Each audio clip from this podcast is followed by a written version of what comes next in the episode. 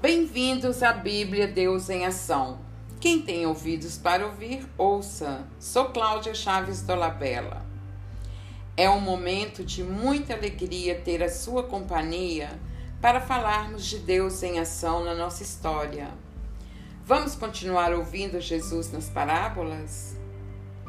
Continuando na categoria de temas diversos, convido você a se colocar na atitude de discípula e discípulo, ter ouvidos, mente e coração abertos para acolhimento das palavras do Mestre. Para hoje, vamos analisar a parábola dos adversários, comum em Mateus e Lucas. Muito tem a nos falar e para essa leitura estou utilizando a tradução da Bíblia de Jerusalém. Ouçamos. Mateus capítulo 5, versículo 21, 26. Ouvistes o que foi dito aos antigos? Não matarás. Aquele que matar terá que responder no tribunal. Eu, porém, vos digo Todo aquele que se encolerizar contra seu irmão terá de responder no tribunal. Aquele que chamar a seu irmão cretino estará sujeito ao julgamento do sinédrio. Aquele que lhe chamar renegado terá de responder na geena de fogo. Portanto, se estiveres para trazer a tua oferta ao altar e ali lembrares que o teu irmão tem alguma coisa contra ti, deixa ali a tua oferta diante do altar e vai primeiro reconciliar-te com o teu irmão. Assume logo uma atitude conciliadora com o teu adversário, enquanto estás com ele no caminho, para não acontecer que o adversário te entregue ao juiz, e este te entregue ao guarda, e assim serás lançado na prisão. Em verdade te digo: dali não sairás, enquanto não pagares o último centavo. Palavra do Senhor. Vamos agora iniciar o nosso estudo e saber onde Jesus estava e com quem. Essa parábola encontra-se no bloco do discurso do Sermão da Montanha, com o título A Nova Justiça é Superior à Antiga, ou seja, a justiça cristã supera a lei antiga de Moisés. Lendo o texto que precede essa parábola, Jesus estava pregando pela Galileia com seus discípulos e grandes multidões os acompanhavam. Jesus é claro ao afirmar que se a justiça dos cristãos não for superior à justiça praticada pelos escribas e fariseus, que eram os homens da lei, não entrarão no reino dos céus significa que a lei existente não é como deveria ser. Toda a primeira parte dessa narrativa é fictícia. São conflitos que costumam acontecer nas relações humanas, na vivência em comunidade, e Jesus coloca o fato como se estivesse acontecendo com os verbos no tempo presente. O que essa parábola diz? Caso o conflito não fosse resolvido antes de chegarem diante do juiz, a sentença poderia ser dada e a prisão decretada. A escolha está na, nas mãos deles. O resultado só será positivo se houver uma reconciliação entre os dois adversários Caso isso não aconteça, esse acordo acabará em prisão, sentença inevitável.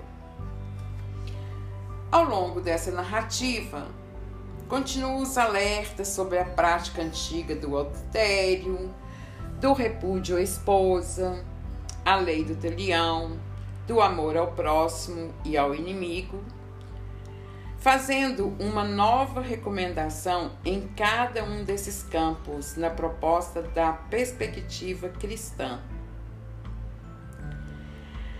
O que, que estaria acontecendo naquele momento?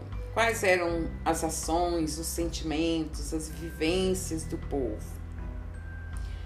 Supõe-se que deveria haver muitas injustiças, desrespeito, discriminações e casuísmos onde ela era relegada. Foi isso que motivou Jesus a contar a parábola do devedor para motivar a reconciliação entre os membros da comunidade, nas quais os fariseus e os escribas ensinavam a lei e muitas vezes não a praticavam. Situação bem atual, não é mesmo? Outras vezes se perdiam em casuísmos e não assimilavam o sentido profundo da lei para ensiná-la ao povo. Apegavam-se a questões sem importância, esqueciam o mais importante que era a vida. A narrativa dessa parábola indica um contexto existencial de conflito entre dois correligionários que se tratavam como irmãos um deles se lembra que seu irmão tem algo contra ele, exatamente no momento em que ele estava levando a sua oferta para o altar. Ele deixa então a oferta e vai ao encontro do irmão para propor-lhe uma reconciliação, evitando assim a condenação pelo juiz. E no contexto atual, para hoje, qual o ensinamento dessa parábola para a comunidade cristã? O contexto é social e o seu objetivo é o convívio e o relacionamento pacífico entre os membros da comunidade e da sociedade. Buscar a reconciliação por iniciativa própria com a pessoa que foi ofendida ou até mesmo por alguém da comunidade. Nosso orgulho muitas vezes nos trava, não é mesmo? Temos que pensar antes de falar. Palavras têm peso de pedras. Ao jogar palavras no vento, elas podem cair sobre nós mesmos e, ao cair, podem nos machucar.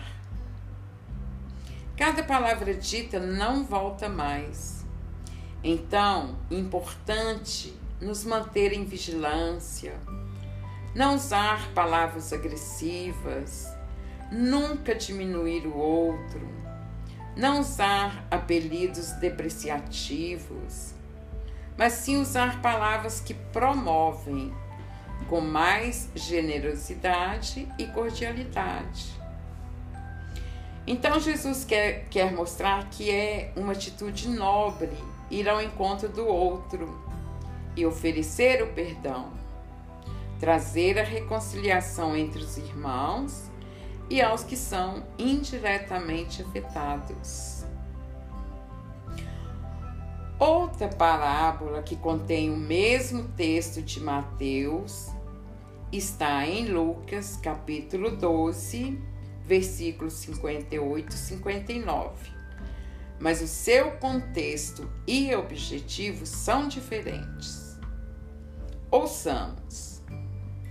Quando, pois, você está para se apresentar com seu adversário diante do magistrado, procure resolver o caso com o adversário enquanto estão a caminho senão este o levará ao juiz, e o juiz entregará você ao guarda, e o guarda o jogará na cadeia. Eu digo, daí você não sairá enquanto não pagar o último centavo. Palavra do Senhor. Quando Jesus contou essa parábola, onde ele estava? Com quem? Segundo a Bíblia de Jerusalém, esse texto está na quarta parte do Evangelho de Lucas, quando ele estava fazendo a subida dele para Jerusalém, quando ele estava intensificando a formação dos apóstolos, com muitos ensinamentos começando a falar abertamente e sem medo. Sob o título Discernir os Sinais do Tempos, ele retoma a chegada dos tempos messiânicos e recorda que o tempo do julgamento está próximo. Em Lucas, essa parábola tem uma perspectiva teológica a partir de Deus e não de reconciliação, como em Mateus. Apesar de apresentarem apenas pequenas mudanças de tradução, o contexto em que cada um aparece também é diferente. O que a parábola diz?